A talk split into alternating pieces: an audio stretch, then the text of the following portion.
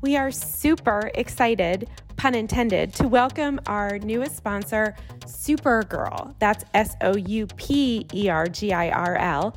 Soupergirl is a kosher women founded food delivery business. All of their soups are delicious, plant based, and available for delivery throughout the U.S. except Alaska and Hawaii. Sorry to our Alaskan and Hawaiian listeners. Hopefully, that will be delivered to you soon. In the meantime, those of you who want to try Soupergirl, they have kindly offered our listeners a 20% discount. Just enter the code RUN20 at checkout to receive 20% off your subscription. I've been a Soupergirl subscriber for a number of years, and what's really nice is that you can adjust your subscription depending on what's going on during the week. There's no obligation, you're not locked in for months or a year or anything like that that. My favorite soups during the summer are the gazpachos. They are delicious. And uh, I just love their soups. They're healthy, plant based, kosher, and it's really nice to know you're supporting a local business that ships nationwide. So give Soupergirl a try. You won't regret it. And thanks so much to Soupergirl for sponsoring our podcast. While we pay a lot of attention to the shoes that we wear during our runs, what we put on our feet after our runs is just as important. That's why we love OOFOS recovery shoes. As a recovery product, OOFOS absorb 37% more impact than traditional footwear, which helps your feet, your ankles, your hips, and lower back recover faster. So while slipping into your favorite pair of OOFOS after a hard workout gives you that ooh and ah feeling, you can wear them all day long. We wear ours around the house, while working from home at our stand up desks, or even out and about running errands. Check out the OOFOS line at www.oofos.com.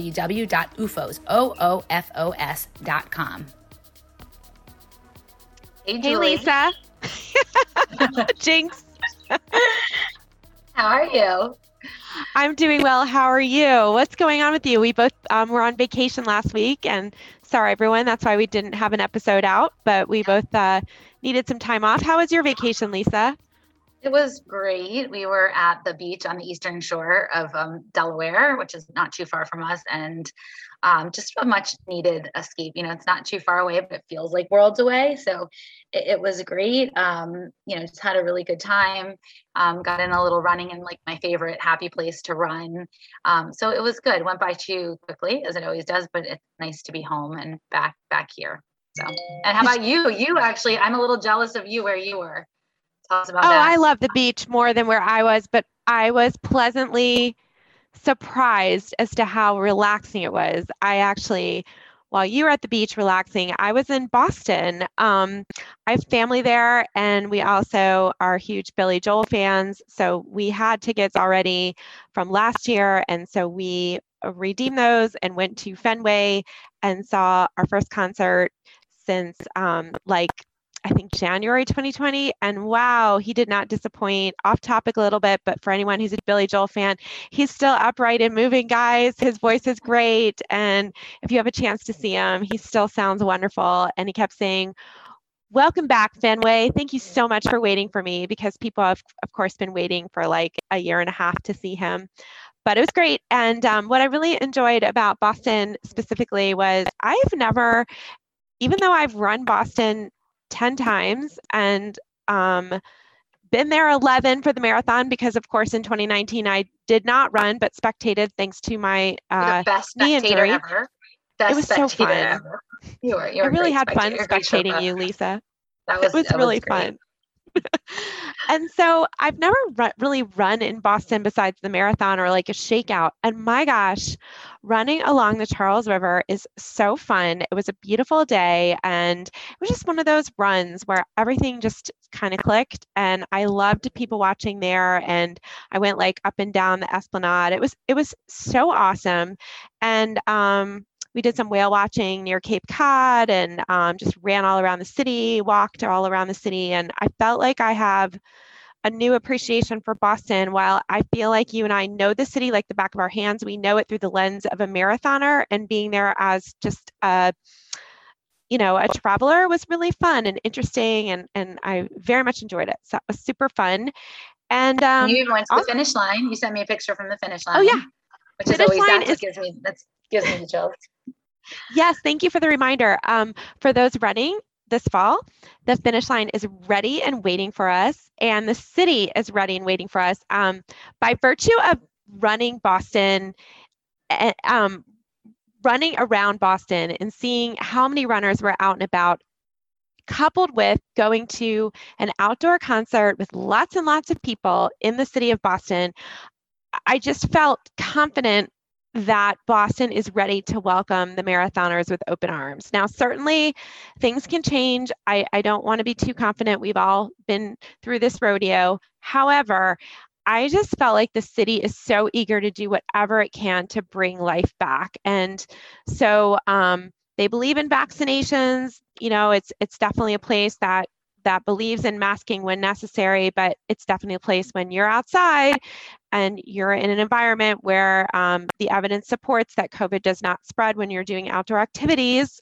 Um, yeah, I think I think the marathon can happen. Now, we have we were talking offline, you and I, Lisa, about some things that probably would need to take place based on the latest news with respect to the Delta variant. So, what are your some some of your thoughts with respect to Boston and what you think is going to happen in terms of logistics?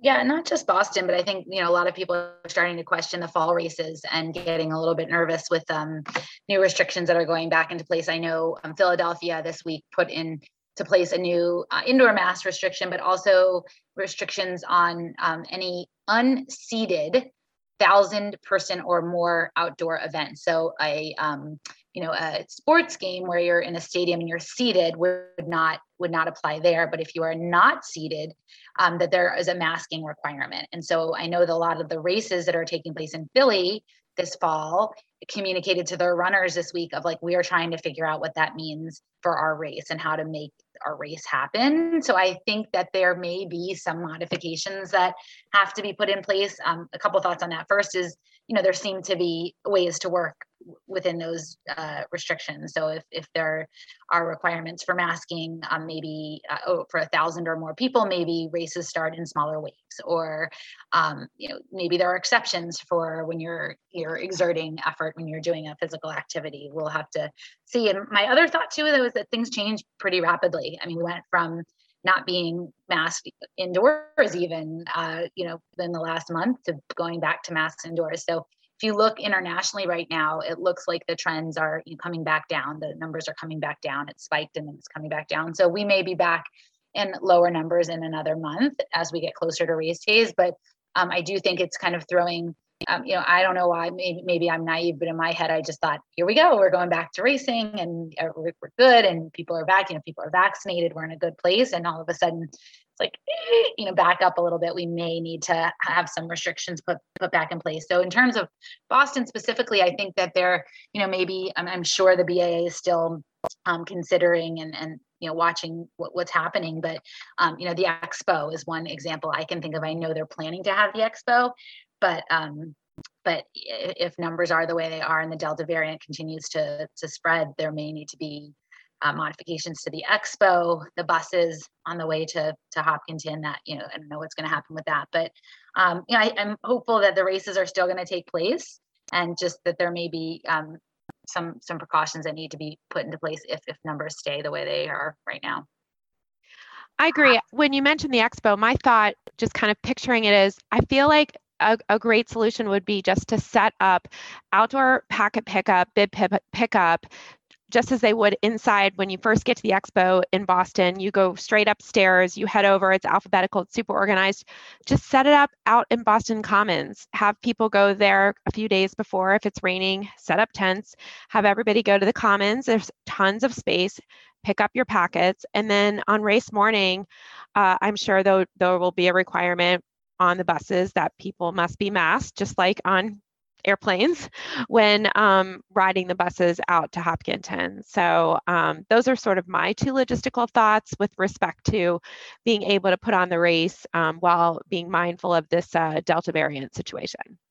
I think it'll be interesting interesting to see too if there if you know the expo does take place in the Hynes Convention Center like normal and um, how many people actually go to the expo. I think people will go in quickly to get their bib and and and leave, but a lot of people may not feel comfortable being there. And we know over the years it's been really interesting. I remember you know 20 years ago the expo was not super crowded. It was big, but it was not, you know, it wasn't crazy. And over the years, it's gotten every year we go, we was remarking how much more crowded or how much more hectic the, the expo has gotten. I mean, there are times now when we've gone in recent years where you can hardly even move through the aisles because it's so packed and it's gotten worse every year. And so I, I can't imagine people being comfortable with that this year. So even if it does take place in the Hynes Convention Center, I think it'll look a lot different and people be in and out really quickly to get their bibs. And again, it, it, it you know, things could look totally different in another month or, you know, in six, seven weeks, we could numbers could be low again, vaccinations could be up and things could be settling again and people may be comfortable again. But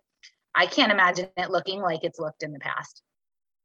Yeah, that's a great point. As you mentioned that, I'm thinking about vendors too. There's probably a lot of vendors that really don't want to pay a lot of money to be at the expo when, you know, number one, their safety could be compromised, but number two, and most relevantly to these vendors, how many people are actually going to visit their booths? And it's so yeah. expensive. So I don't know what's going to happen with that expo, but I would be personally very surprised if there was an expo that looked anything like past expos. So again, something different about this fall Boston. It will definitely be a unique experience. I think we'll all be super excited to be there and we'll just kind of look toward 2022 as to um, putting back into place many of the traditions we're more familiar with.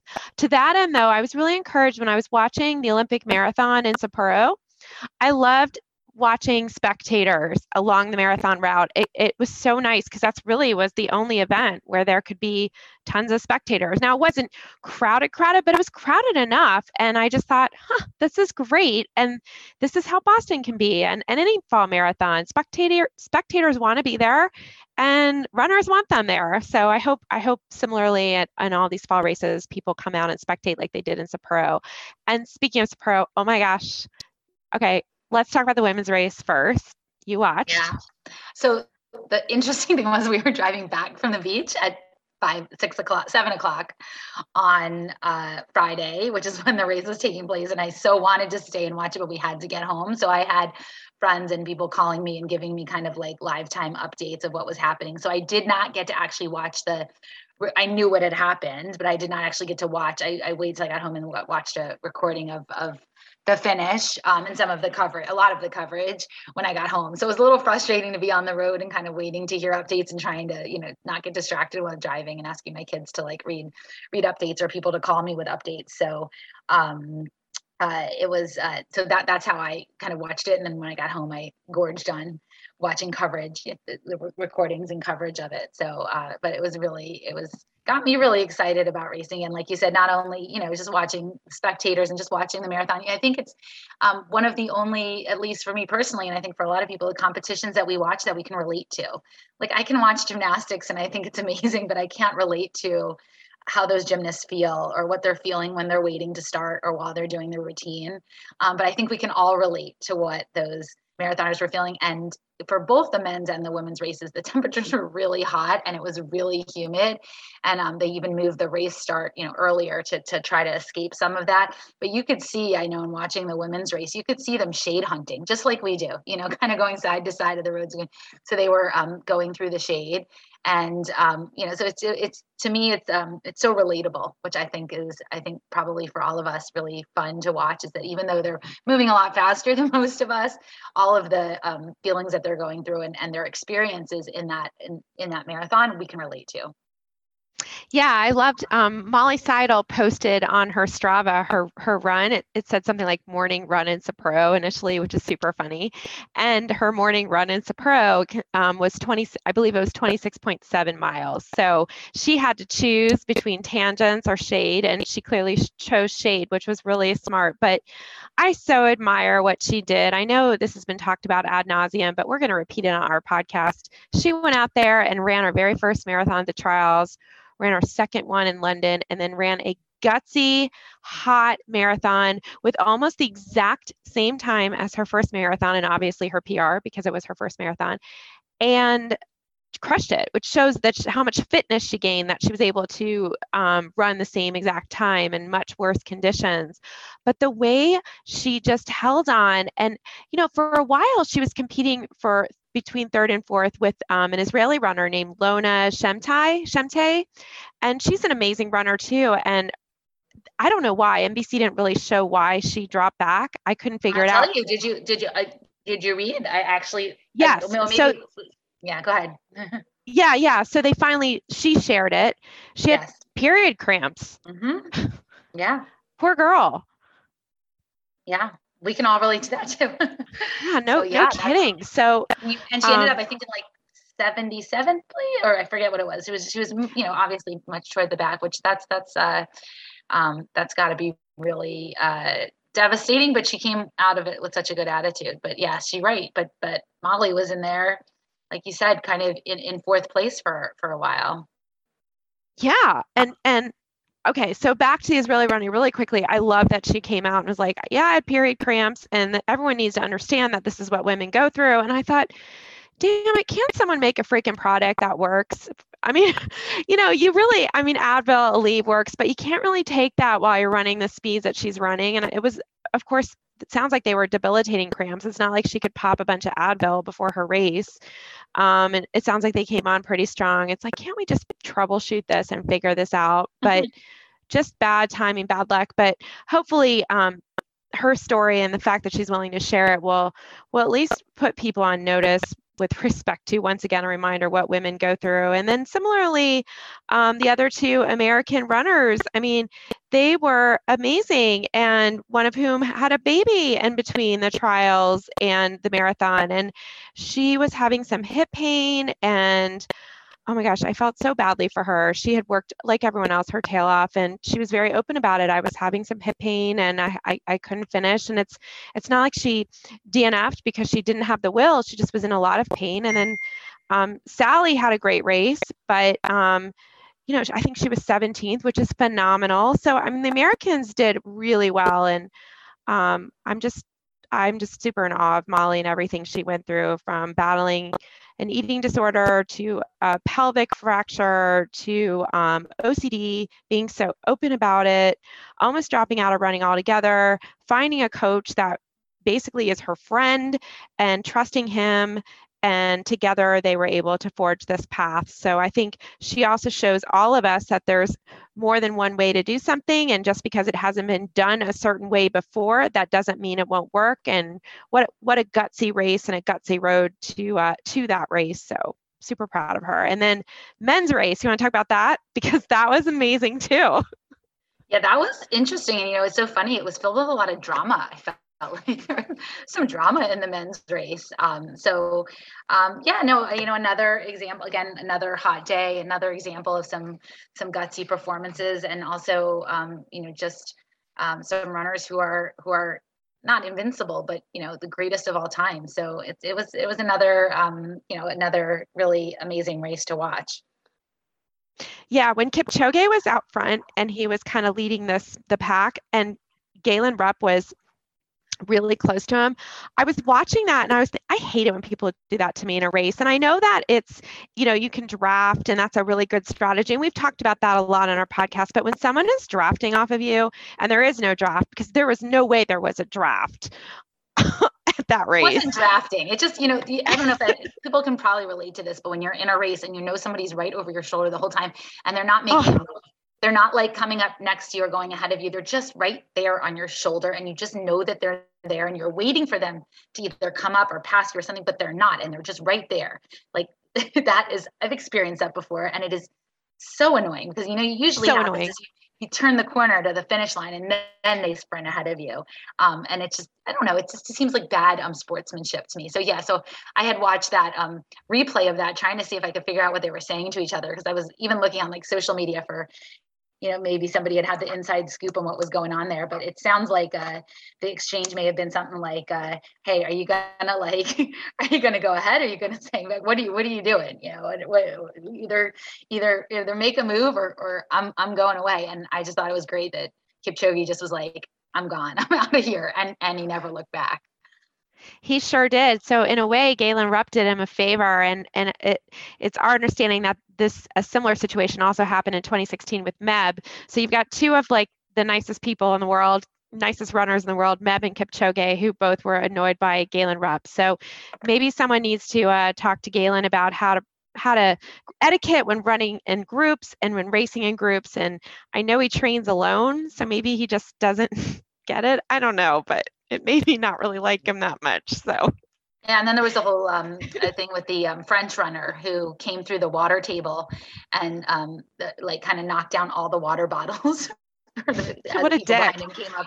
Yeah, you know, just like you know. Then there were some people like, well, he just couldn't grab the water. I said, nobody else. If you look at the footage, like nobody else had a problem grab, and we've all had to grab a water bottle off a table. Maybe you knock one other down when you go to grab it.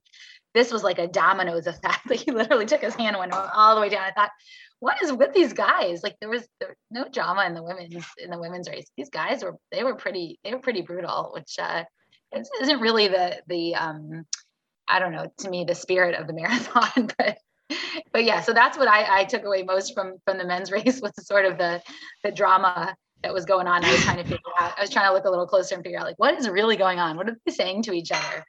Um, Did yeah. you notice how effortlessly Kipchoge looked when he was uh, what was he like a minute and 28 ahead of um, yes. the second place runner. And i mean the way he was just running in so he looked i know it was so hard but he looked like it was just a casual jaunt in the park. It was really unbelievable. Yeah especially in that heat. So. Yeah for sure. Very, so very before we oh, go ahead. Yeah for sure. So before we go on to talk about our guest um, we had some sad news that we we shared it on our facebook page and um, someone we really admire passed away a, a, few weeks ago. And I know, Lisa, you have a little bit more of a connection to her because you were kind of corresponding with her to get her on our podcast. So you want to talk about that? Yeah, um, Gloria Ratti was, uh, you know, kind of a woman pioneer with the with the BAA and the Boston Marathon, and we we saw her talk on a panel of women.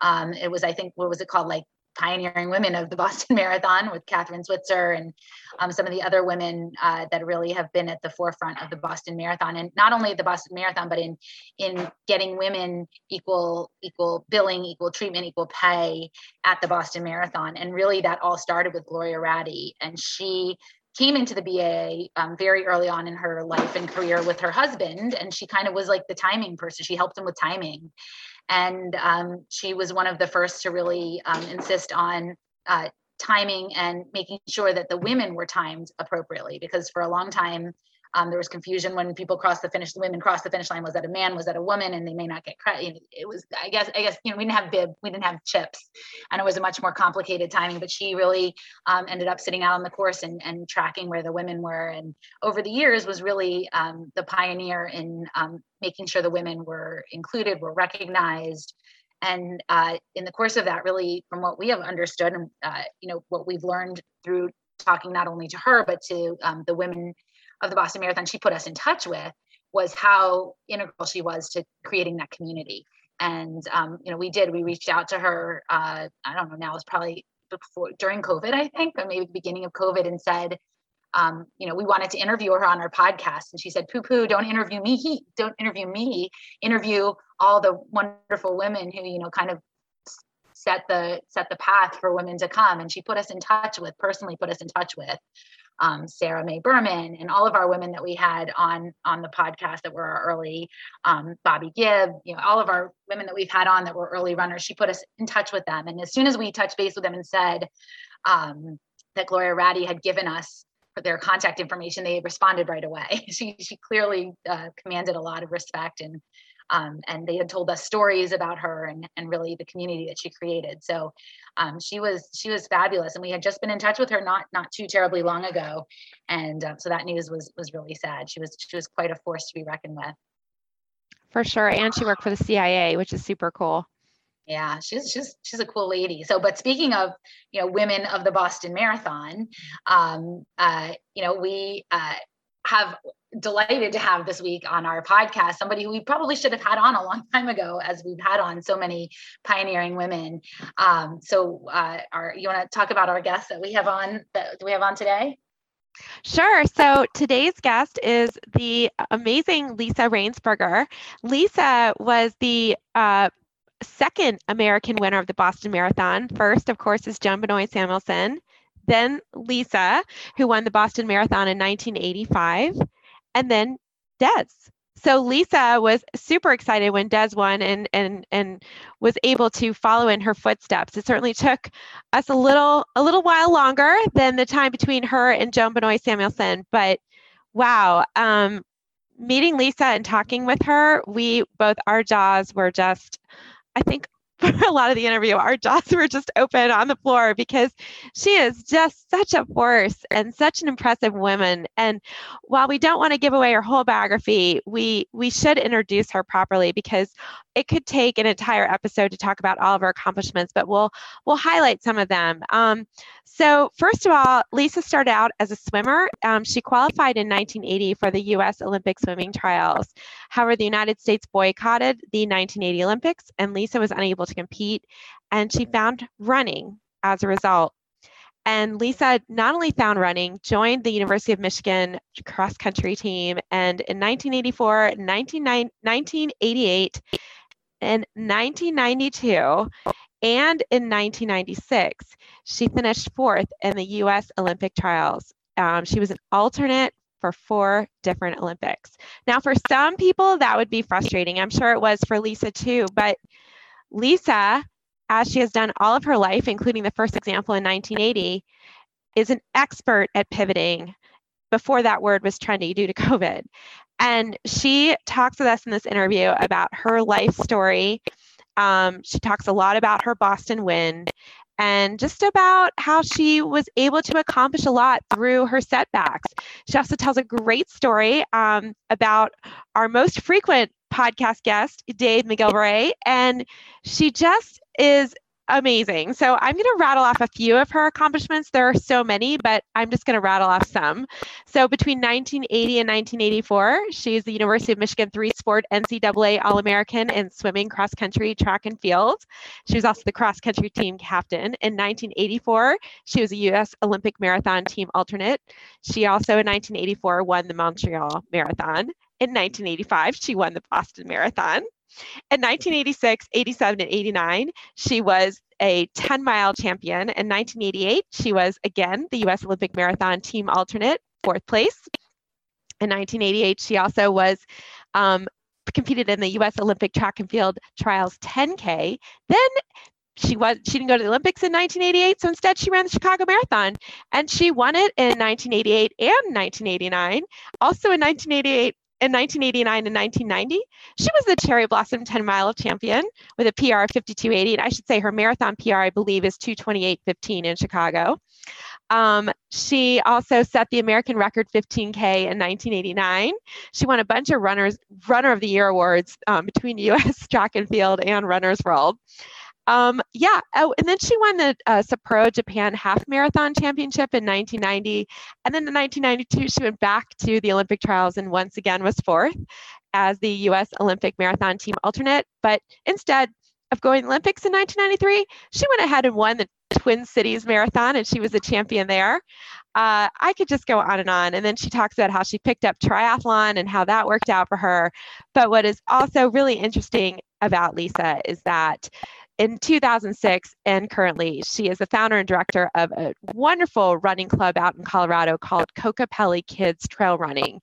And so she talks a lot about her coaching philosophy and why she created this program for kids. And we were so honored to have Lisa on our podcast. And not to take away from Lisa, but her daughter, Katie Rainsberger, just t- joined Team Boss. She's coached now by Team Bosshard after performing amazingly well in the steeplechase event at the US Olympic trials. So, how about that? How's that for a life? That's pretty.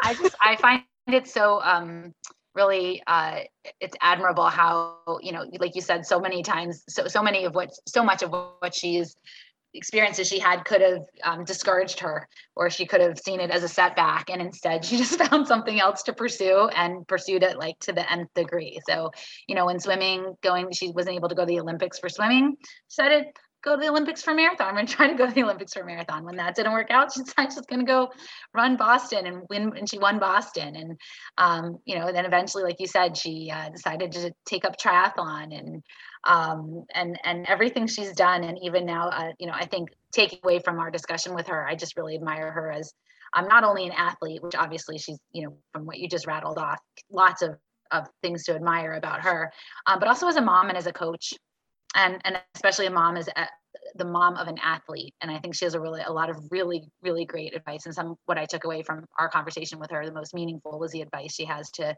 parents of teen athletes so really enjoyed talking to her. I feel like we could have talked to her for hours. And I, our, our goal now actually is to get her back to Boston. You know, she'll talk about this on the podcast, but she was, you know, her uh, 2020 would have been her 35 year anniversary of her win at Boston. And or 20, 2020, yeah, 2020, right, would have been the um, 35 year anniversary. And um, she would have been back in Boston to run that anniversary year. And then obviously it didn't happen. Uh, and she trained twice for Boston, like a lot of us did um, and uh, and you know just decided that not not going to keep training for Boston's that we don't know are going to happen. And um, we we'd like to put a push out to the BAA to invite her to come back and have her anniversary year whenever we're back in in Boston, whether that's uh, this fall or she comes back next April. But um, I'd love to see her there. Amen. So, everyone listening after this podcast is over, if you have any ideas on how we can make that happen in an organized fashion, let us know. We'll spearhead the movement to get Lisa Rainsberger back to Boston and honored. So, Lisa, I hope that you have a great week. Thanks, Julie. You too. Bye. Bye. We wanted to take a quick break from the podcast to thank our friends at RNJ Sports for their support. RNJ is our go to expert on all things running gear related particularly running shoes. If you've struggled with finding the right shoes, the staff at R&J can help solve just about any problem or issue. As a small locally owned business, R&J is heavily involved in and supportive of the local running community. They get runners. They are runners. R&J has been an enthusiastic supporter of our podcast and our training programs, including our Montgomery County Public Schools program.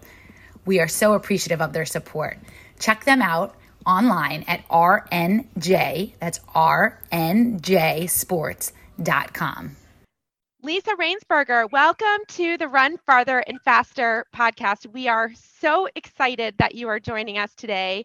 And for those who may not know who you are, if you wouldn't mind indulging us and giving us a bit of background about you, including your um, how you started running and your collegiate career and what led you from becoming um, a swimmer to then becoming a runner. You bet. How much time do we have? it's all the time you need. Okay, great. Well, okay. Grew up. Um, parents, you know, were immigrants. They came to America, raised their kids, and put us into sports and really emphasized education.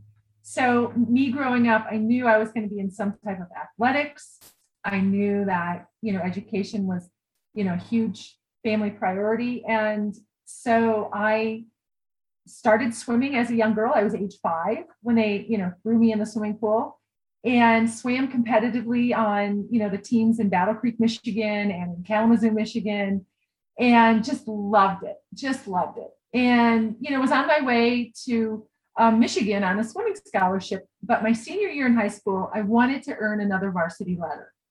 And so I was always swimming and, you know, always sacrificing, you know, being able to participate in other things. And so I went up to the high school um, track coach and said, this was like two thirds of the way through the season. It was like almost over.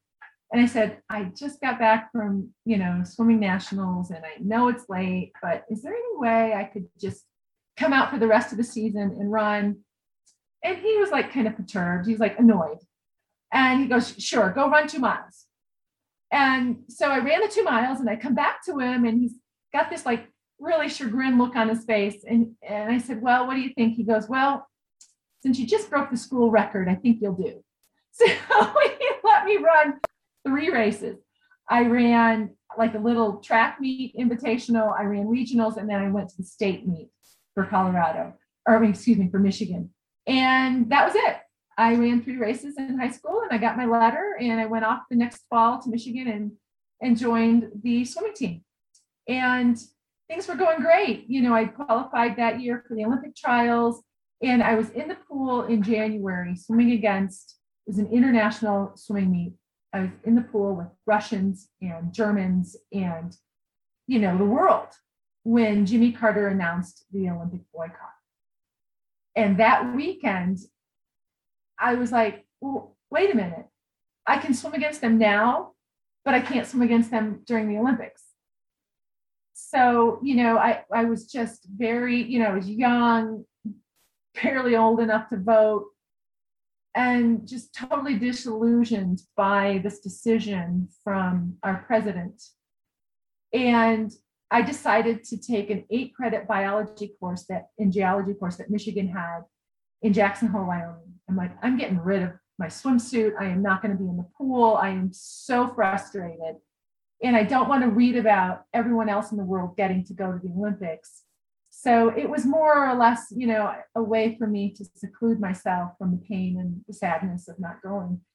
And about three weeks in, I'm like, the jeans aren't fitting anymore. And like, I had discovered beer and boys, and you know, yeah, I needed to do something. So I would get up early in the morning around 6:30 and go for a run. And there a mile and a half was from our cabins to the main road. It was a mile and a half, and there was this beautiful, like abandoned, like log cabin, and there were wild horses. They were literally wild horses.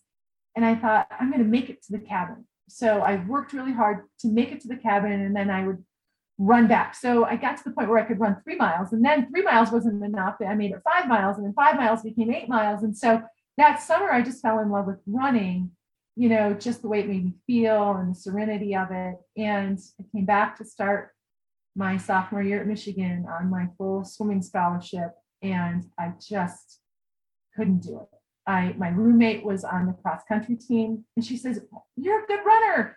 So I went up to the, you know, Red Simmons was his name, and he's. I asked him if I could could walk on, and he goes, "Absolutely."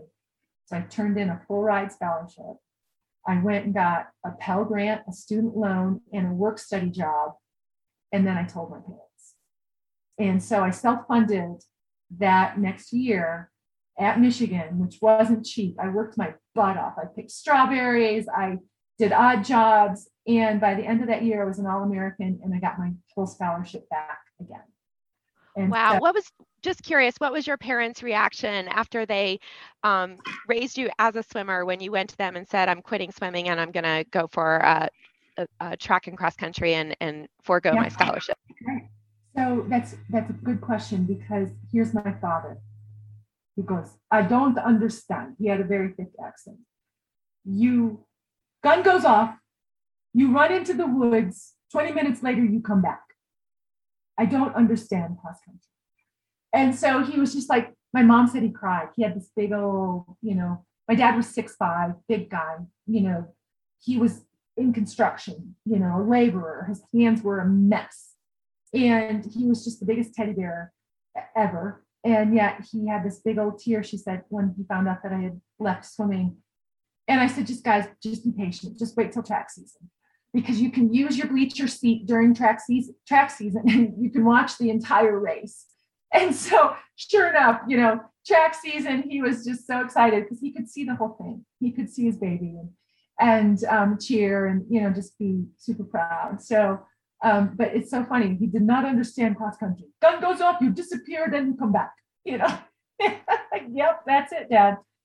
So my parents were big supporters and fans, and it was hard for them at first but eventually they they just totally wrapped their, their arms around me. And they were in the stadium when i won boston so at the finish line in the bleachers and um, you know it was just a precious moment that i'll never forget that's amazing. Now, Lisa, you, you downplayed, you know, your, your swimming. You kind of mentioned that you, you know, you went to Michigan and then oh, you qualified for the Olympics. I mean, that was, that's a really big. You know, swimming was obviously a big part of your life. You were extremely talented and dedicated to it.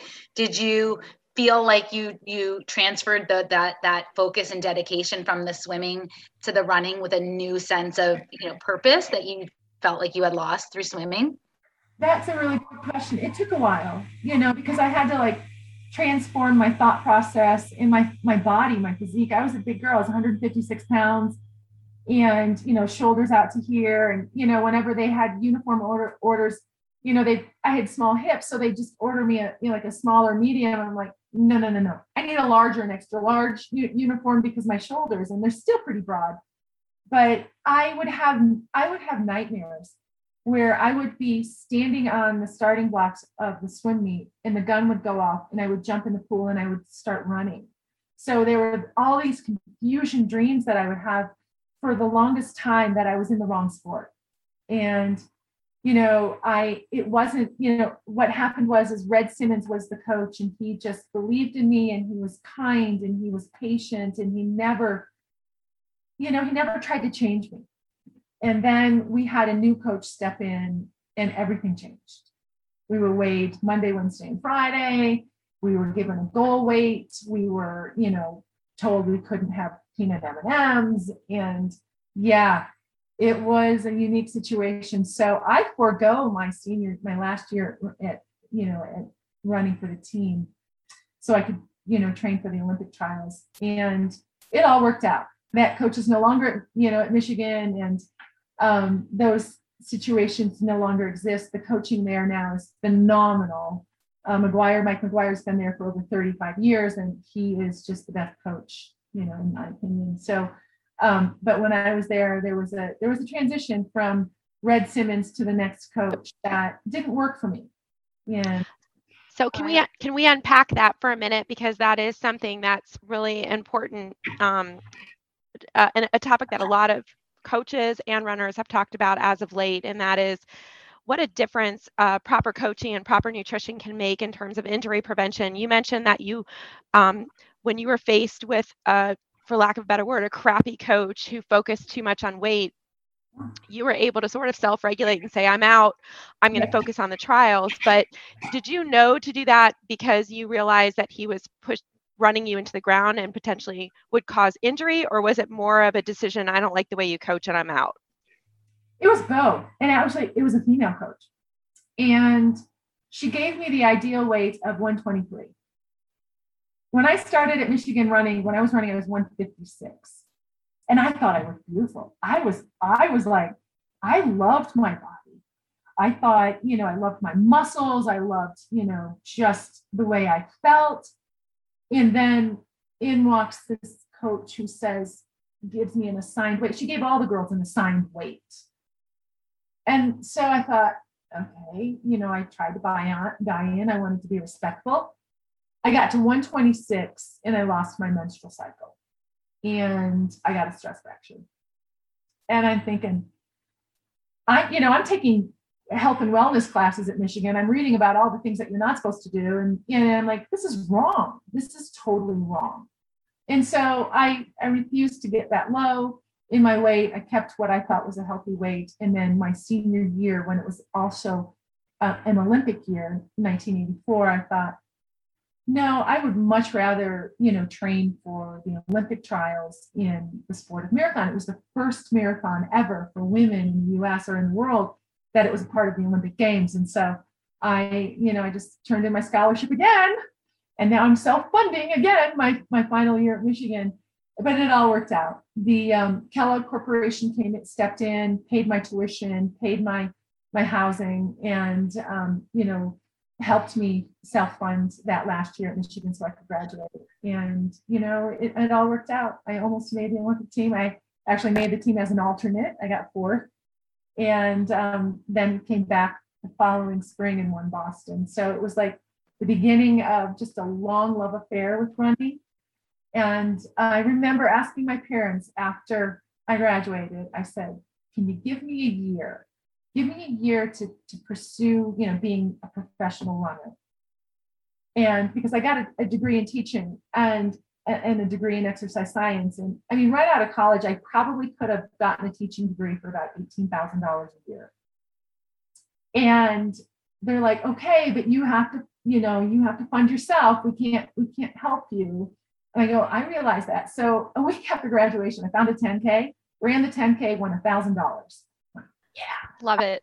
Good start. That's like, that's like, okay, that's a whole month worth of food and rent right there in one race. And I'm like, I don't like this. So then I then I signed up for Grandma's Marathon and came in second and qualified for the Olympic trials. And the rest is history. I mean, I just I got a I got a contract with Saucony.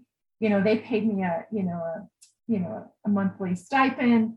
And then I started, you know, running races 15Ks, 10 milers, marathons. And that first year, I made over $40,000.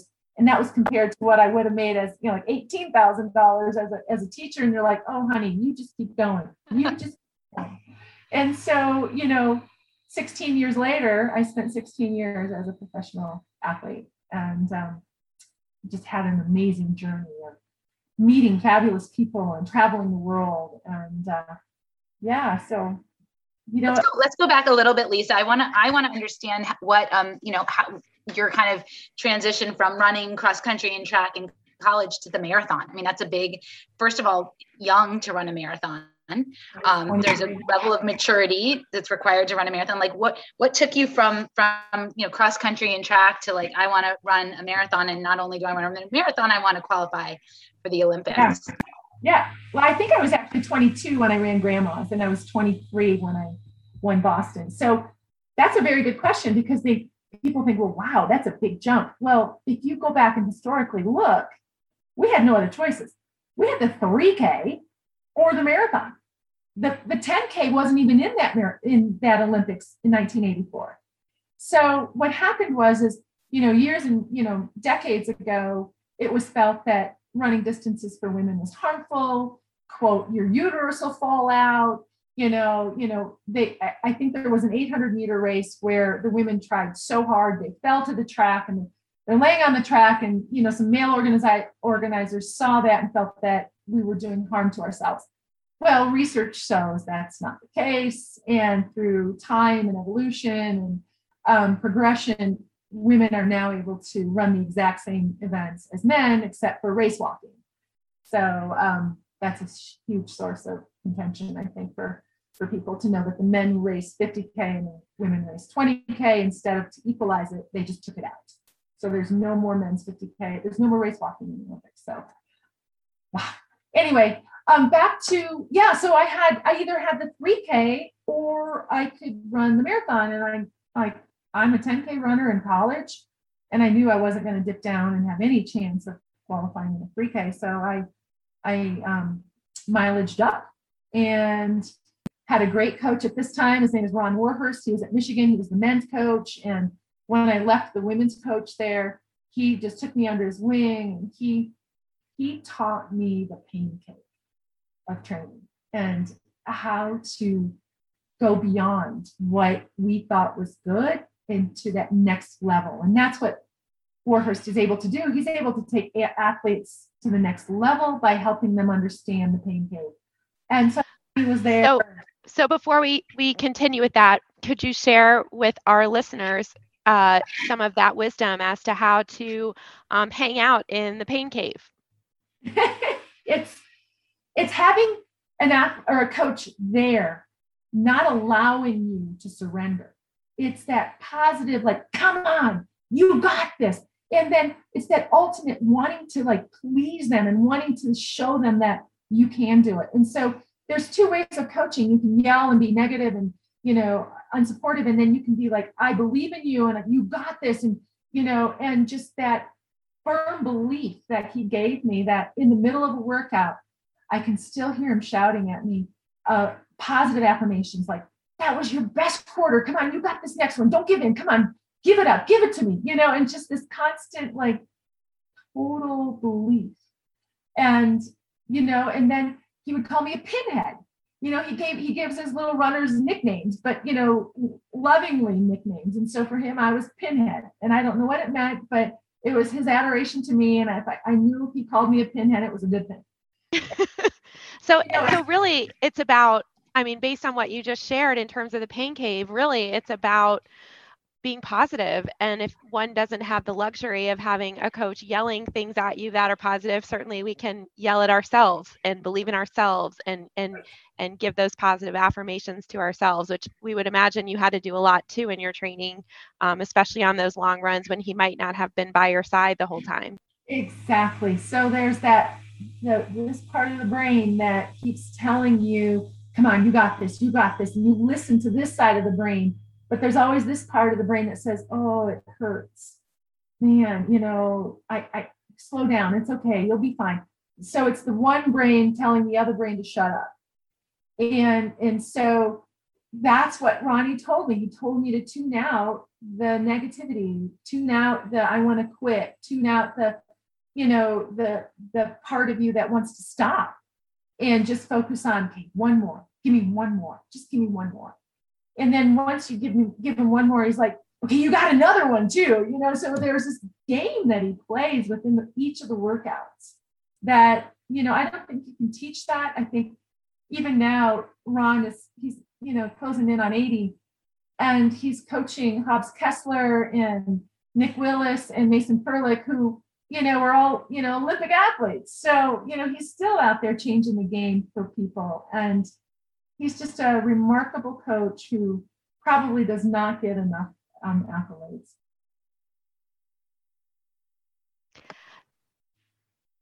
That's great, and that's a big testament to coaching and having somebody who who can help you kind of figure that out how to, how to have that side of your brain brain take over. So, kind of speaking about um, you know that mental approach, tell us tell us a little bit go back to, to grandma's marathon in, in 1984 and um, was that your first marathon that you did? So you qualified. Yeah. i ran 235 um oh my gosh. I was you know it was i had done some long runs. I think i did two 20 milers that was it leading up. But ncaa's were two weeks before. So um ncaa's were two weeks before. And i was running you know 10k and I thought, okay, I, Grandma's is coming up. I might as well run it. And that was it. I went and ran and I, and then, you know, that was when, you know, the whole issue with the coach at Michigan kind of happened and I didn't continue to run for them, but I still lived in Ann Arbor and still trained with the men's coach. But um, during the race, everything was going really well. You know, I was staying, you know, hydrated but what happened was I got the worst blisters. You know, I, I think I wore cotton socks. It wasn't the shoe, it was the sock, 100% cotton sock. It was humid and they got wet. And then there was just this horrible friction that happened. And, you know, the, la- the last four miles, you know, it was like the Bataan Death March. It was, it was a struggle. But, you know, I made it and I figured, well, that's fixable. And, uh, you know, and sure enough, you know, the the grandma's, you know, marathon kind of cemented me as in my mindset that I was going to be a marathoner. And when how long after that was the Olympic trial marathon? How long after that? Grandma's is June and the trials were in May. And okay. And did you do anything specific then to prepare? I mean, what did you do to change your training? You said you had done 220 miles. What did you do? You know, did you rely on your coach? What did you do to prepare for the for the trials?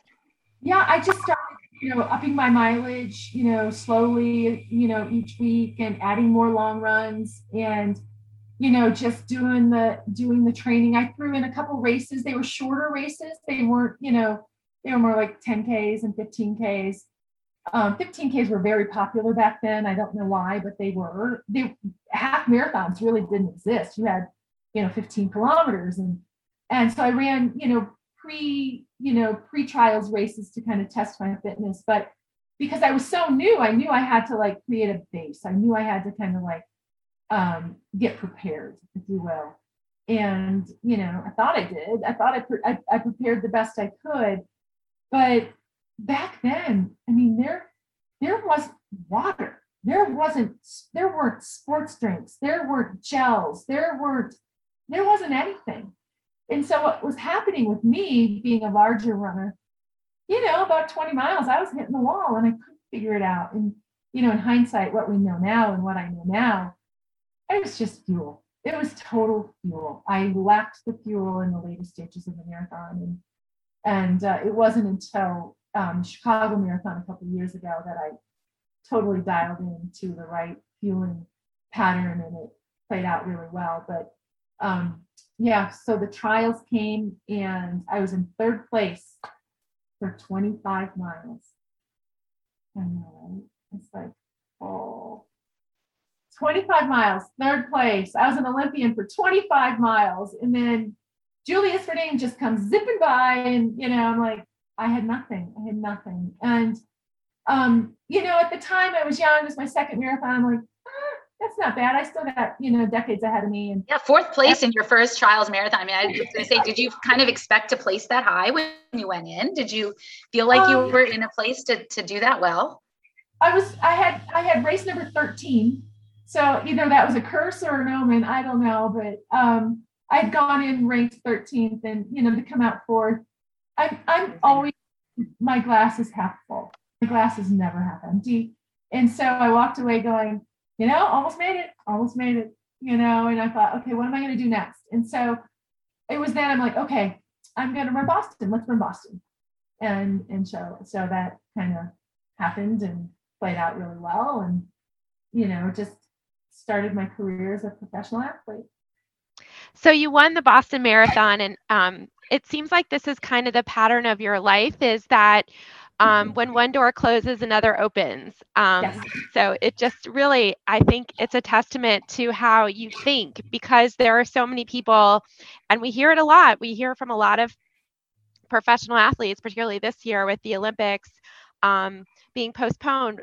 Fourth place for a lot of athletes looking for a spot would be devastating. And in your case, it sounds like it was a little disappointing, but you then just pivoted and you did that before that word was trendy and you went and ran the Boston Marathon and won. So, because this is a Boston focused podcast, talk to us and tell us your story and what it was like and while you're at it any any tips or observations that you specifically have about Boston that you would like to share with our listeners, many of whom will be running this um, in a few months. Yeah. So so Boston, um, I was living in Boston at the time. I had signed a contract with Saucony, and you know they're they're based out of Peabody, and I rented a house on the North Shore in in Marblehead, and you know it's just like living the dream. I was in like the atmosphere, you know, in, in Boston is like no other, and back then especially so. So I was, you know, Dave McGillivray, who is, is now the race director of the Boston Marathon he was my my shoe contract um, advisor for Saucony. So he worked for Saucony, and so he was kind of like my boss. And love it. What a great boss to have. He's awesome. So Dave was still running quite a bit back then, and um, funny story. And here's the funny story I was telling about earlier. He was hired by WBZ, the the TV station. I think I don't. I think they're NBC affiliate in Boston to run alongside me wearing a microphone that was hooked to his ball cap. So he could talk to like Bob Lobel, I think was the, the anchor at the time, and give them updates on where the woman was because back then they did not have a vehicle on the lead women. You know, there was no like press car for women. We were just, oh, you might catch a glimpse of a woman running by a stationary camera. So they were trying to be innovative and Dave was hired to run with me. Well, he lasted about eight miles. he couldn't keep up. So I tell I tell people, yes, Dave, he he was fired from his first job with me because he couldn't keep up. You know, he, uh, and that says a lot about you, Lisa, because Dave is a phenomenal runner. So the fact that he couldn't keep up with you for over eight miles says a lot about how fast you were going. Yes, but the problem was from then on there were no updates on how the women were doing, and and so it's kind of he was a failure. He failed. well, I'm sure that was a job that he was happy to get fired from because that meant you were yeah. having a really successful race. So uh, he, you drop him at mile eight, and uh, take us through the last. If you if you can recall, I know it was a while ago, but it was your first Boston and you won. So hopefully you remember. Take us through the last half and and kind of what you learned from that and what tips, if any, you have for people. Sure. Well, can I let me take you through the morning? Oh. If, if that's okay, I'm going to take you. Absolutely. Because it was a unique morning. I think it was the second hottest Boston in history. Yep.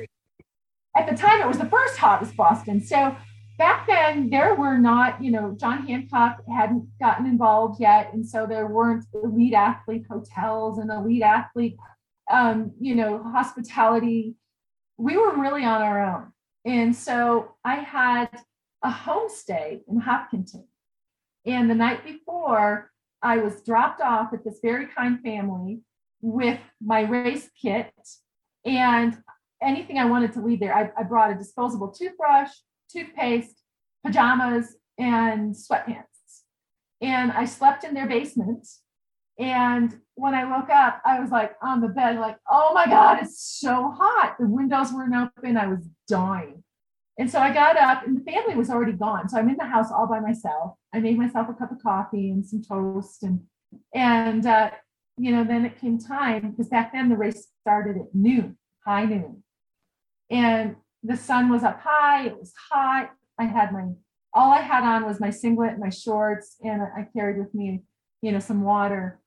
And that was how I walked from their house in Hopkinton to the start of the, the race. And it was like we were we were pilgrim, you know, it was like pilgrims just walking and it was quiet and people were kind of nervous and um, it was just a real eerie feeling. And I get to the start and there was a field where we were able to like kind of sit and stretch and and just get ready for for the race itself and there was just this kind of feeling of camaraderie. It probably I, I, can only imagine what it feels like when one is going to war where they're we're all fellows together. And um, and so there was just this kind of eerie feeling of what are we about to do? And i just remember feeling at peace with the people around me and feeling like we're about to do something pretty amazing. And you know gun goes off and it's hot. I just remember the sun. I got so sunburned that day. At, When I got home after the race and took my singlet off, my back is just scorched. You know, it's not supposed to be close to 80 degrees, you know, in April. And, right. and I had to kind of like manage manage my hydration, manage my effort, and not get too excited because you know, um, it's downhill as we know predominantly in the first half. And so you kind of got lulled into like, you know, this turnover and this pace and this, um, you know, illusion of, wow, I'm going to run a huge PR. And then, you know, you hit Storrow Drive around mile 17 and whoop, everything just feels like it's up. I mean, it, it's relentless. And, and so at that point, you know, my Ron was there yelling at me, you know, not in a positive way. When I say yell, he was like encouraging. Ronnie, so he's there and he's like, you know, cheering for me and and uh, you know, then it just became, you know, one mile at a time, looking for the next water station, seeking out, you know, any kind of fuel. Again, gels did not exist. There were there were people along the race course that would have like orange slices and I remember at one point just grabbing an orange slice and sucking on it just for some kind of fuel. Gatorade didn't exist. Um, we were pretty much on our own. And through the people along the, the, the course who lined it, they would reach out with stuff like uh, like a Coke, like a Coca-Cola. Know, I remember one time grabbing a cup of Coke and just trying to get any kind of sugar that I could. And and you know so for me it was helped me stay aware because i was always looking for the next opportunity and it made the miles click off faster. And so you know clicking off the miles um, went went quicker when i was found myself focusing on the next fuel source. And then you know when we get to wellesley back then they didn't have the the security fencing that kept people off the road. And so the women just came totally in and made a cheer tunnel, very much like you do for little kids after a soccer game. You know, the parents all stand on the side of the field and they put their hands over their head and they create a tunnel that the kids run through. Well, the women of Wellesley did that. And they created this cheer tunnel and it was deafening, deafening. It was like, holy cow. Um, and so I ran through this tunnel and I, they were slapping me on the butt and you know, cheering and, you know, just totally reckless abandon, it, you know, enthusiasm during that section. And, you know, my heart rate's racing. I'm, you know, I'm feeling like I used a little too much energy during that section just because I was so excited. You know, was the women made it so thrilling to be the first women to come, woman to come through through Wellesley. So I'll never forget that. That's probably the most chilling moment of the race, even more so than crossing the finish line because I was dead by then. I was like, holy cow, get me to the finish line. But when coming through Wellesley, it was it was um, very memorable. So did you know? I mean, did you know how much of a lead you had? Did you know were there other women around you? Did you what, what was your sense of where you were in the race and what you had to do to get to that finish and win that race? Yeah, it was it from the gun. I think it was my race to win because a lot of women chose not to run Boston that year we were in the midst of having prize money become legitimate. And Boston was still not paying prize money. And so as a as a statement to the to the future of the sport, women and men decided to not run Boston so that they could come back, you know, either and run, you know, Chicago or New York or London and actually have legitimate prize money on the table so that they knew when they crossed the finish line, they won X number of dollars versus, you know, some people were invited to races and they were getting appearance money under the table and they were getting, you know, we wanted to legitimize the sport as a professional sport. And, and so I knew going into Boston that I was the favorite. And, but I also knew it was Boston and it would, it would, it would make a difference in my running career. And having, I lived there at the time, I had a very nice bonus with my shoe com- company to help. You know, if I won, I would get that bonus. So, you know, for me, it was like, this just makes sense. And I understand and respect the, the decision of other runners not to participate in Boston that year. But it became a good story because John Hancock then came in and became, you know, a lifelong sponsor of the event and elevated it to, you know, world class level and has made such a difference. So um, I knew going in I was going to be the one to beat, but it's a marathon, and you you can never count on how your body's going to react. You need to be the especially in that weather, those temperatures. Oh, it's so hot, and uh, you know, I, I walked away with the win, thankfully. I'm grateful for that. I'm grateful for, you know, the, the organizers um, at the time for, you know, believing in me and, and welcoming you making me feel welcome. So, um, and then I, you know, I came back years later and, and ran it several more times or attempted to. So, you know, it's, I was, oh, this year, 2020, I trained to run Boston as my 35th anniversary. And so I'm like, okay, this is not going to be easy. So I started training, you know, back in, you know, 2019 and late summer of 2019. I'm like, okay, I'm going to give myself six months. I'm going to get in shape. And I was doing great. I did my 20 milers. Three weeks before the marathon, they canceled, uh, you know, as we know. And I'm like, great. Oh, I did all that training. So then they came back and said, okay, we're going to postpone it till September. Like, okay. So I did just the bare minimum, and then I started ramping it up heavy, heavily again in July, and then they canceled again. So I trained for two marathons last year and didn't get to run one. And I'm like, I'm 60. It's like this is not easy for me. I'm not, you know, I have a career, I've got kids, I've got grandkids, I have a husband, I have a lovely life. It's busy.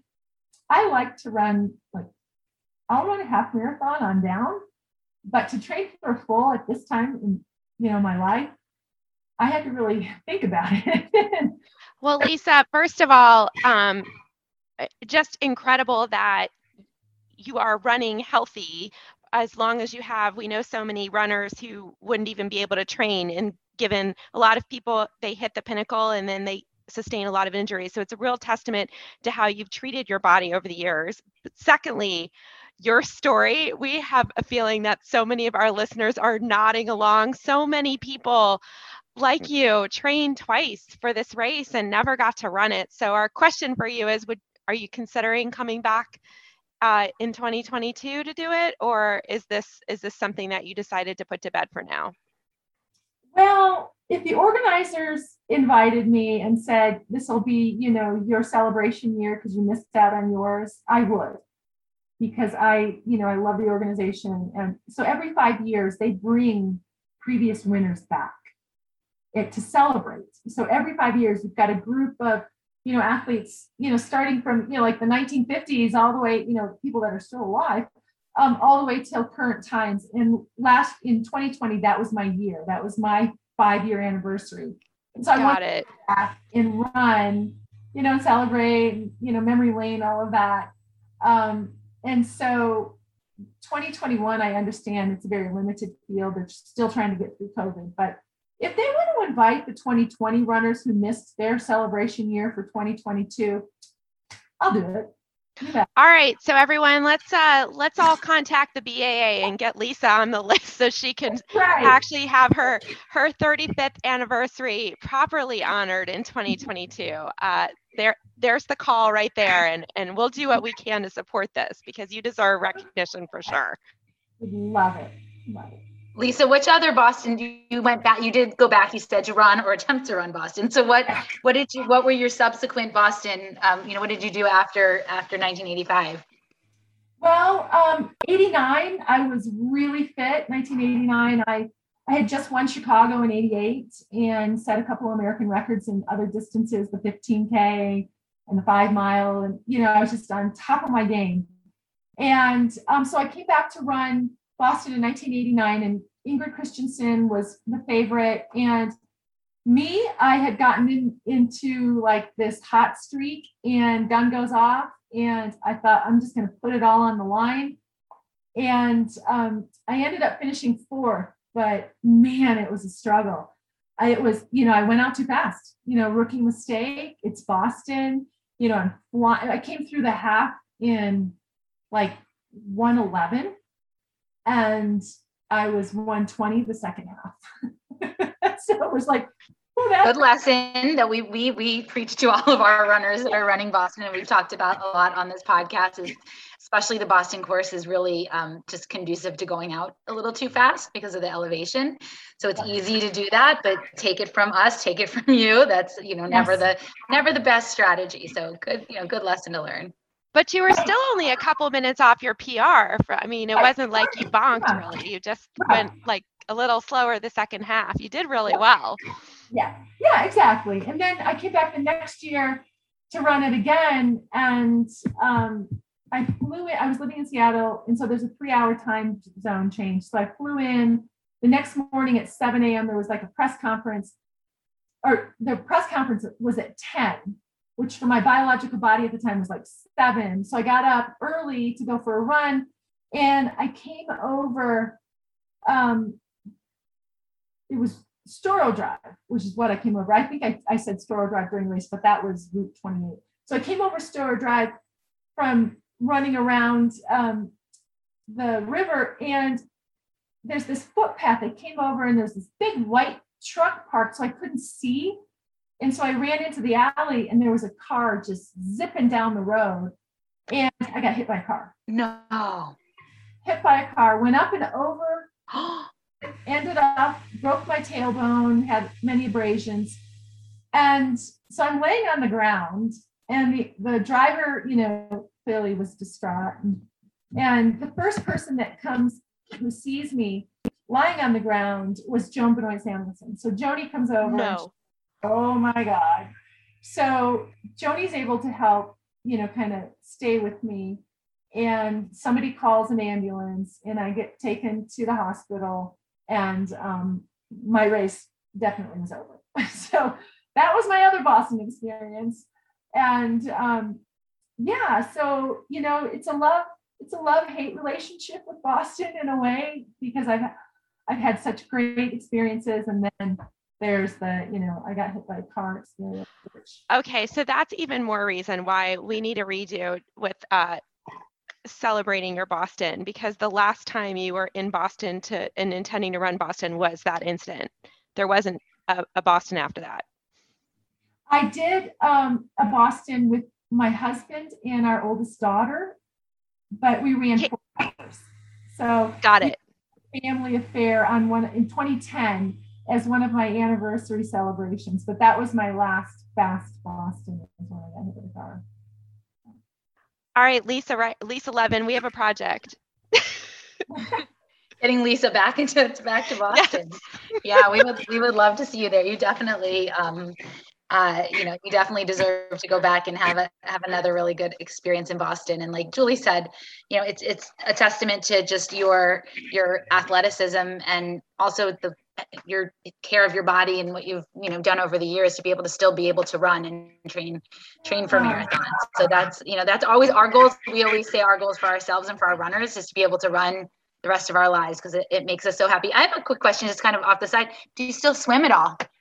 I do. I still swim yeah, yeah. Um, we have a, we have a membership to a place that has a really nice pool, and you know, um, I run more than I swim, um, but you know, I still swim. I still get on my bike. Um, you know, do triathlons? Any try? Have you ever done triathlon? You'd be a great triathlete. okay, so funny, funny story. So the year 2000, right? The Olympics is now offering the triathlon first time as a medal sport. So I'm I'm first time marathon in 1984, and then in, in the year 2000, first time triathlon. So I'm like, I got this. I got this. I can swim. I can I can run. You know, so I picked up the bike and I moved myself to Colorado Springs and became a member of the training center here to get coaching for the Olympic trials. And sure enough, had a great year, finished fourth at US Nationals, my first year as a pro triathlete. Okay, what's up with you in the number four? This is crazy. Yeah, actually so, we have a friend here. We have a friend here always places fourth in his age group. It's kind of you know, it's kind of similar. We joke about it, but yeah, yeah. So I'm thinking, okay, this is great. So I'm gonna train all winter and embrace my weakness, which is cycling. So I I get a road, I get a mountain bike because um, it's winter in Colorado. You can't really be on your road bike. So I thought I'm gonna spend the whole winter just working on, you know, bike handling skills and get you know proficient on the bike. And I kid you not, the first bike session I had with my coach, I crashed. And in doing so, I dislocated my elbow. And you can't swim with the dislocated elbow and you can't bike, you know, and, and be on the handlebars. And it hurt to run. So I'm like, taking three weeks off. And about six weeks later, I'm just not feeling right. Something's not right. So I, you know, it dawned on me I hadn't had a cycle. So did a little EPT test and found out that my husband and I were expecting a baby. So, um, which was great. I was 37 years old. It was, you know, it was perfect. Lisa, I have to just interrupt you really quick and tell you that's actually my story of my first marathon uh, triathlon. I was always a runner and I liked to cycle and I picked up swimming and decided to do a triathlon and I was in the middle of training when I found out I was pregnant with my third child and so I had to put it off for for another year. So very similar. You can't you can't you cannot ride your bike when you're like 8 months pregnant not not very safe to do that. No. So you know we welcomed our daughter Katie and um, you know then we welcomed a son when I was 40 I was actually training for an Ironman when I got pregnant with him. Like I don't know. I should just stop training because otherwise I'll keep having children so um, Katie is now, she just turned professional and um, she graduated from Washington. She started out at Oregon, transferred to University of Washington when her coach made the move. And she just moved to Boulder. So she's back in Colorado and she's training with Team Boss, which is Emma Coburn's professional group. So she's now living the dream. And um, I get to live through her and her her races and she's racing this weekend in Memphis. So, you know, I'll be like all excited for her. She had an awesome performance at the Olympic trials. Was that, um, did she recently switch over to Team Boss? Was it um, before the trials or after that she made the decision to go with uh, Joe Bosshard's team? She made it afterwards. She was invited and she was training with, you know, Washington. She had, so her spring, God bless her, she, she had um, Pac 12s she had regionals, she had NCAAs, and they all had prelims and finals. So she's running the prelim and the final of the steeple in all of these events. So it was in five weeks in a row Pac 12, regionals, NC2As, and um, the Olympic trials. And so she, her very first steeple was April of this year at the Stanford Invite. And it was so cute. She's like, Yeah, I really like that. It's kind of like me with the marathon. Let's just give it a go. I really liked it. And how what a great role model you've been for Katie though, because you've certainly shown that you can take risks and have great rewards. To for her first steeple to be in April and then compete in the trials and the event in June, that's incredible. Yeah, so she's it's almost like she's been preparing herself her whole life because she's been a, a soccer player.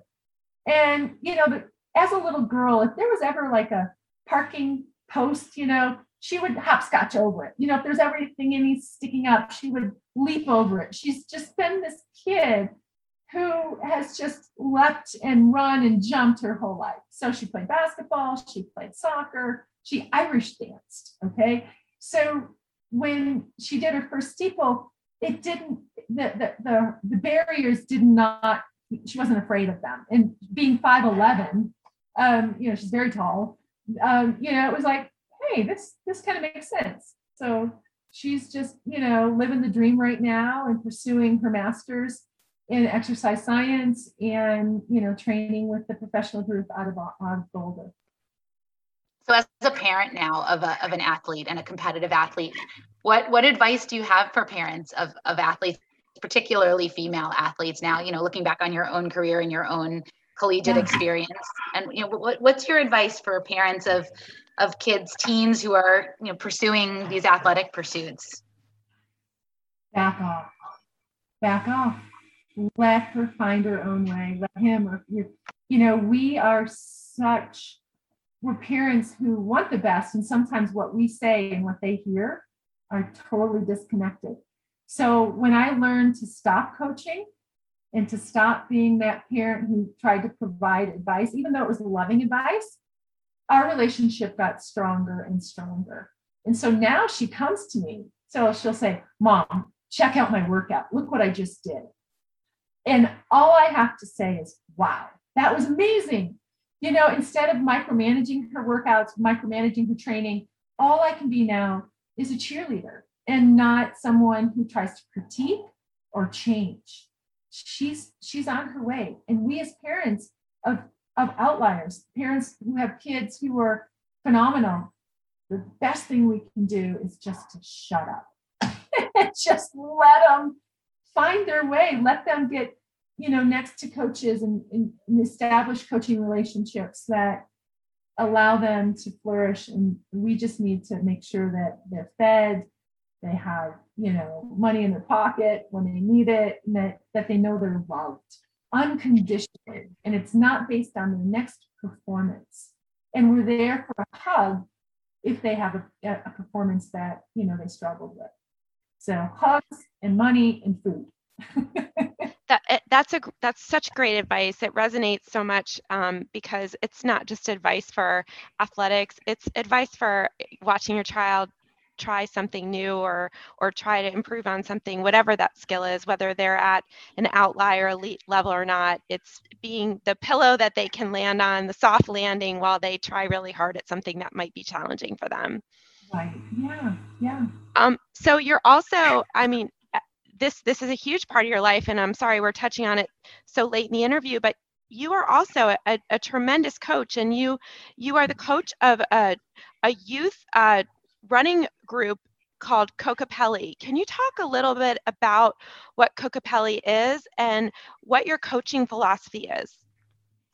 Yeah, it started when Katie was in third grade. She just loved to run. In their words, we I just like there's nothing here for kids.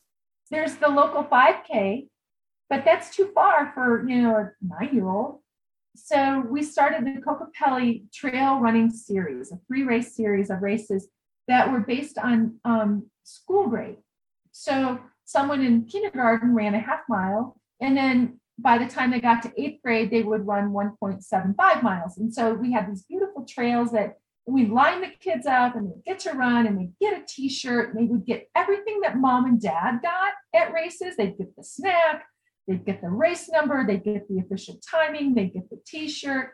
And so what we wanted to do was provide opportunities for little kids to fall in love with the sport and make it appropriate for them and not just a tag along to a mom and dad's race.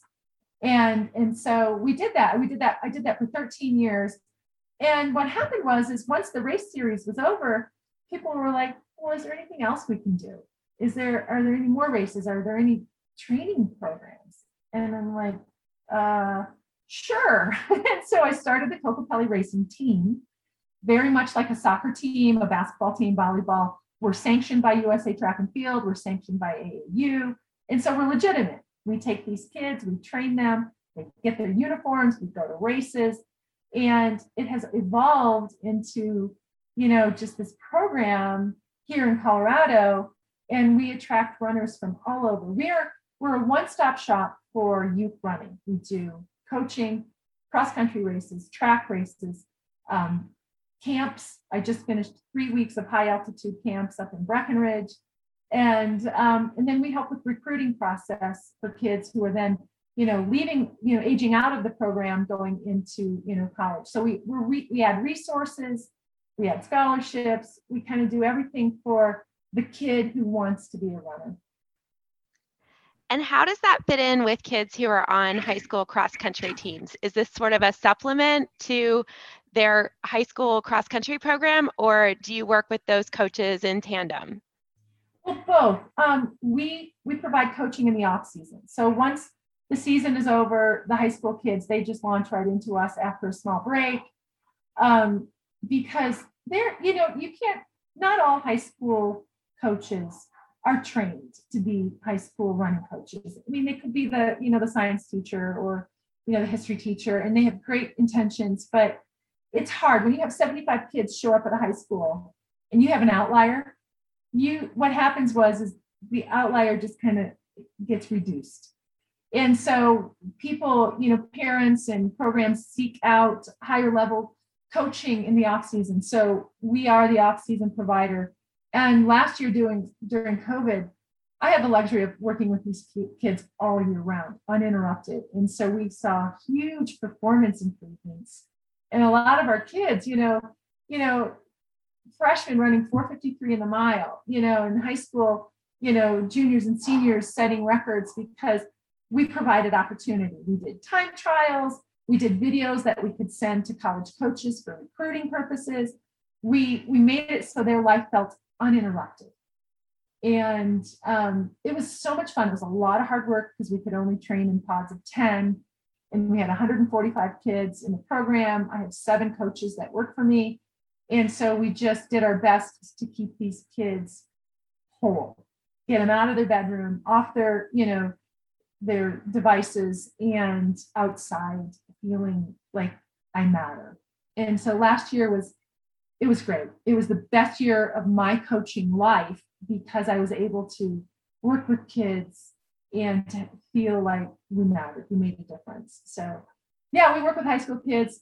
Um, we have our own little national letter of, of intent signing day. So, as a club, when all the kids decide where they're going to go to college, we we celebrate them and we have cake and you know we we uh, you know just glorify them as they go on their way to the next level. And do you um, work closely with a dietitian on your team, given the age group of these kids, and that you're you're seeing kids basically grow in front of your eyes, and also at the same time trying to fuel their bodies. And there's a lot of tricky elements to that, obviously, for for boys, but mostly for girls. And and how do you handle that um, to allow them to reach their fullest potential? That's a great question. Absolutely. We have sports psychologists that I refer to. I have a, a dietitian, not a nutritionist, but she is truly a dietitian that I, and she's an athlete. She's amazing. So we refer all our athletes to, to her when, when they need, you know, just, you know, support. We work with the Hybl Sports Performance Center. So if I see an, an, a muscle imbalance or kids need, you know, some kids, they grow two inches overnight and the muscle development, ligament and tendon development isn't at the same rate. And so there's discrepancies and imbalances. So we work with the Sports Performance Center. So I've been able to, over the years, is to develop these relationships with the best. We have the best massage therapist, the best physical therapist. And so, you know, I can just call them up and say, hey, I got an athlete, and they get them right in. And so it's just nice to have you know, I can lay awake, I can go to bed at night knowing that my athletes in all areas are going to have, you know, comprehensive coverage for them, even even the psychological piece, which was tough for a lot of kids um, who missed out on their senior year of high school and of sports, and then spent their freshman year in college, you know, locked in the dorm room. You know, I see it. I'm first line of of the mental struggles that our kids have gone through. And yet you would never know it because they remain silent. And so I want to be that person for them that they can they can they can cry on, they can complain to, they can, you know, just be sad with and be have it be okay that's so important. Both of us are parents of, of teens too, and we've seen, you know, what the last year and a half, the impact that it's had on our kids, and also the impact having sports or athletics to activities to to still um, be committed to and engaging like you said get them out of the house and off their electronics and away from the zoom screen. That's been so important. So um, lisa you you are amazing. We feel like we've known you for we feel like we can relate so well to you and we've known you for so long. And um, you know just uh, we really i know i can speak for julie too as a as an athlete as a coach as a mom like we just admire everything that you've done and the longevity of of your of your careers as, as all of those. And and that's you know like i said something we always strive for is that we want to be able to run and do what we love throughout our lives and pass that along to to the next generation which is what you're doing and and the confidence that it brings and um, you know just everything good that comes with um, whatever your your interest is whether it's swimming or running or cycling or triathlon. Um, and it's just admirable to us that you know you started out focused on the Olympics for swimming. And when that didn't work out, you looked at the Olympics for running. And when that didn't work out, you won Boston. When that didn't work out, you looked at Olympics for triathlon, you know, and you just keep looking for what, um, you know, what can um, keep you motivated. And yeah. um, that is really inspiring to us. And we know it's going to be inspiring to our listeners. So we are going to, we're going to put in a big push for you to get invited to Boston because we would love, love to see you in Boston and, um, and so you get to have yeah, another another chance to cross that line and uh, you know cross that line uh, start out in hopkinton cross the line on boylston street. Um, so we hope that we will get a chance to meet you in person. Uh, but in the meantime we really appreciate the time you've spent with us sharing all of your inspirational words and stories. Thank you so much. It's been my pleasure. Great. Well take care run strong and we'll hope to see you in boston one day. Okay. All right. Bye so much. Bye. Thank you lisa Thank you so much for listening to the Run Farther and Faster Boston Marathon podcast. We want to give a special thanks to our editor, Aaron Bryan.